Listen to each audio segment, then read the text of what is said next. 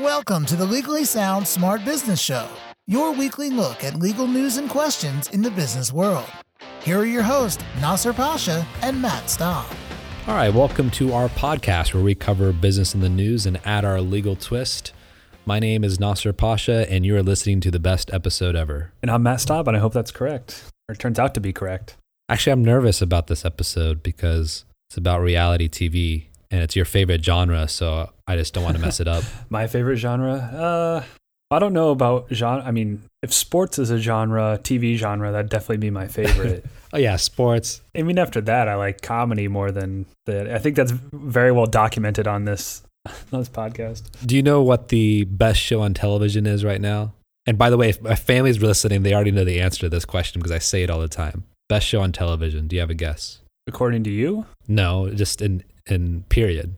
I can guess, but it's not going to be right. It's a reality show and it's a comedy show, and the name of the show is Impractical Jokers. You, yeah, you've told me this before. I've t- I have told you that before. Best show on television, hands down. And anyone who says otherwise, I I will correct them. You can just let me know, and I'll correct you. You know, you did tell me that before, and I watched it, and it was actually I'd never seen it before. I just thought it was going to be really stupid, and it was better than I thought. I, I wouldn't go best show, but I don't. It's the only show that I could just be like, put it on and just enjoy. You know, but we're not here to talk about that. I want to, but we're not. We're not. No. That's all I prepared for. I had all these pranks ready. so this show, I'm trying. I didn't even look at the. I think is it NY Med? Yeah, NY Med. Yeah, is a reality show, and I've never seen it. I knew there was a Boston one that was similar, that was on. So it's basically like a real life ER or Grey's Anatomy, except probably a, a lot less or probably a lot more realistic. But it's this reality show called NY Med, and it's shooting footage of an emergency room essentially, and or it was in this instance, and it actually caught some footage of someone in the ER, a patient passing away, and I guess that showed up on the show, and of course they didn't get the they wouldn't obviously got the person who passed away's permission, but they didn't get permission from family or anyone either. They just kind of put it in there and, and kind of went on with their business. And I don't think the family even knew they were shooting it until the video showed up on TV, I believe. No, uh, yeah, it's apparently they just found out, which is weird in itself, of course. Yeah.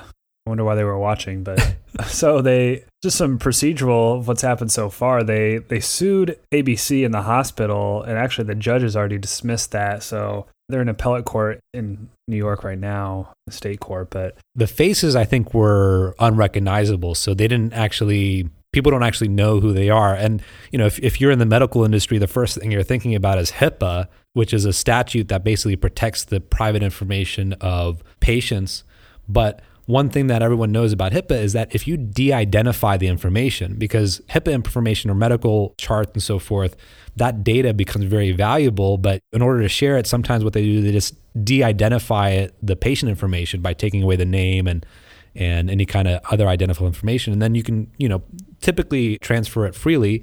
There, there's conditions to that. But point is, is that in the reality show context, you put a little blurred face in there and then you should be good. And I think that's where the court kind of came down to and where they're appealing on this is a, is on other subtle issues. The instances where you need a release waiver, I mean, it's typically when you're using someone else's name, voice, signature, photograph, or likeness. But I, like you said, it has to be readily identifiable. So if the face is blurred out, I would say that's pretty. You can't really identify who that individual is. I mean, I would go as far as to say you know, if you saw like the back of them, you probably couldn't identify who it was either, unless it was for some reason very obvious. So, I mean, I, I, am guessing that's why it's got you know kicked out at this point. Maybe something will change and when it goes through appeals, but you know, at least for now, it's it's been denied. I don't know how soon.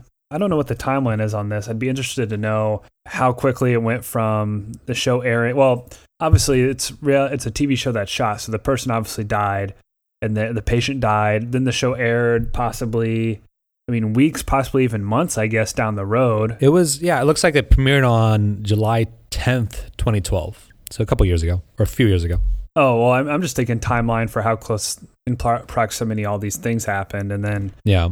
What you know, at what point they brought the lawsuit as well, but yeah, I mean, there's it's something that I think people sometimes think about or don't I, mean, I guess more accurately don't think about is you know, when can somebody use your typically it's going to be like uh, your voice or a video recording of you legally without having you sign some sort of release saying that you consent to that use. So, so let's say you and I went to that Chargers game last year and maybe we were on TV. I don't remember, or I, actually I don't know. Not that I don't remember.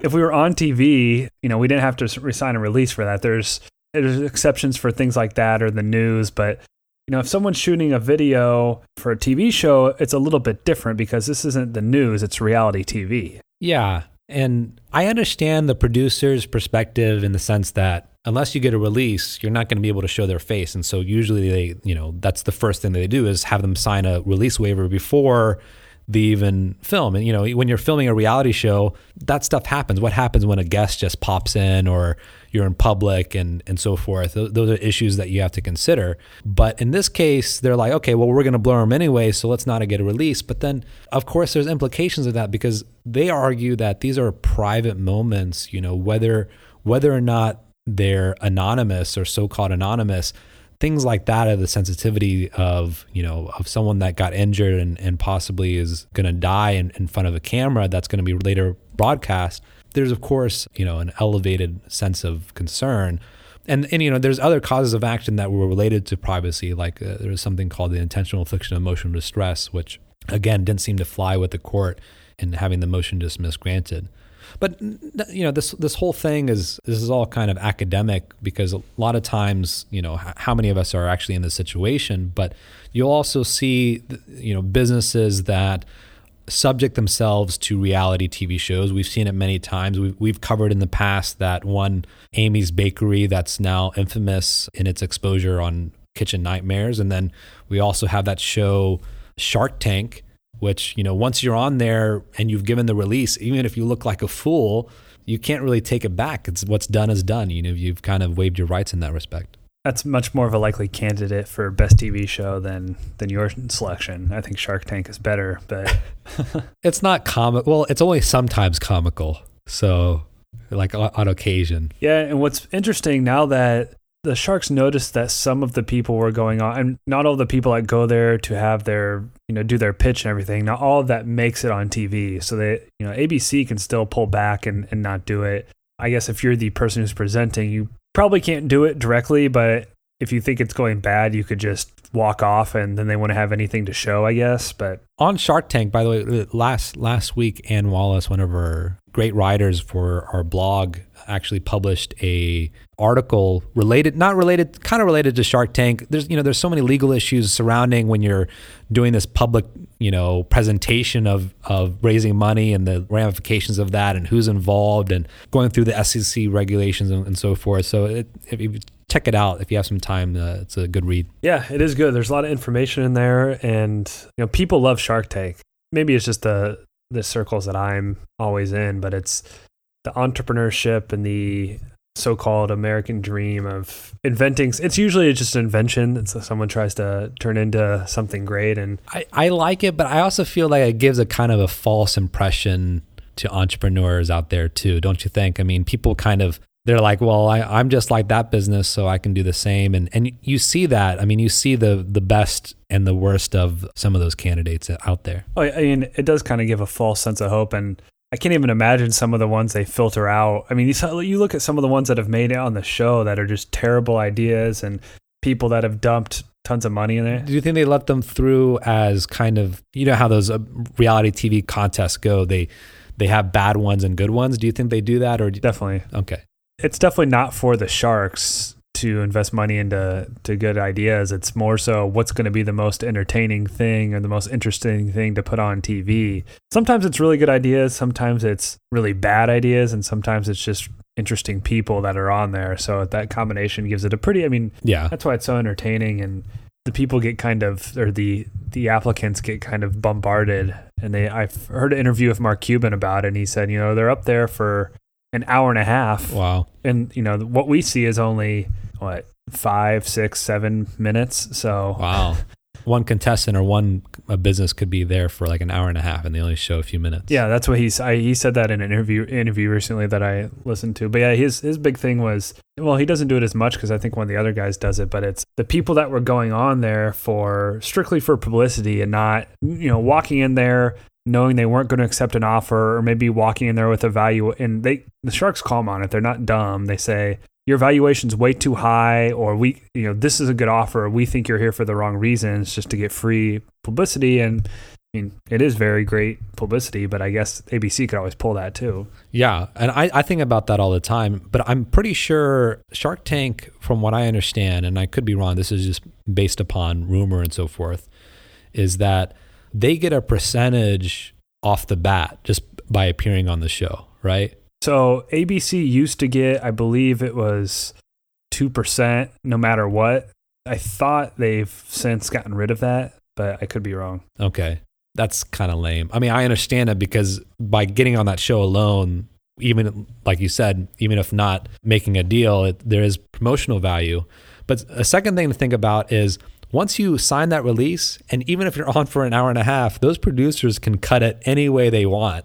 And if they want to make you look bad, doesn't take much to do so, even if you have a perfect kind of scenario there. Yeah, and I've I've talked to people that have been on, or they know people that have been on the show, I say just someone told me, well, why don't you next time you watch, look who's asking the question and look at where their eyes are. Because oftentimes it's not they're not looking at the that person who asked the question because they cut a question from one and an answer from another to make it seem Oh yeah. And that happens all all reality shows is that they they do these close-ups and reactions that don't even make sense and are exaggerated, etc. That's the movie magic. Well, yeah, I think we took a few turns here. I don't know what our takeaway is. I think probably the most important thing that we've learned today is what the best show on television is currently. That's a big take home. And then second about just kind of having a good understanding about privacy rights and re- release rights.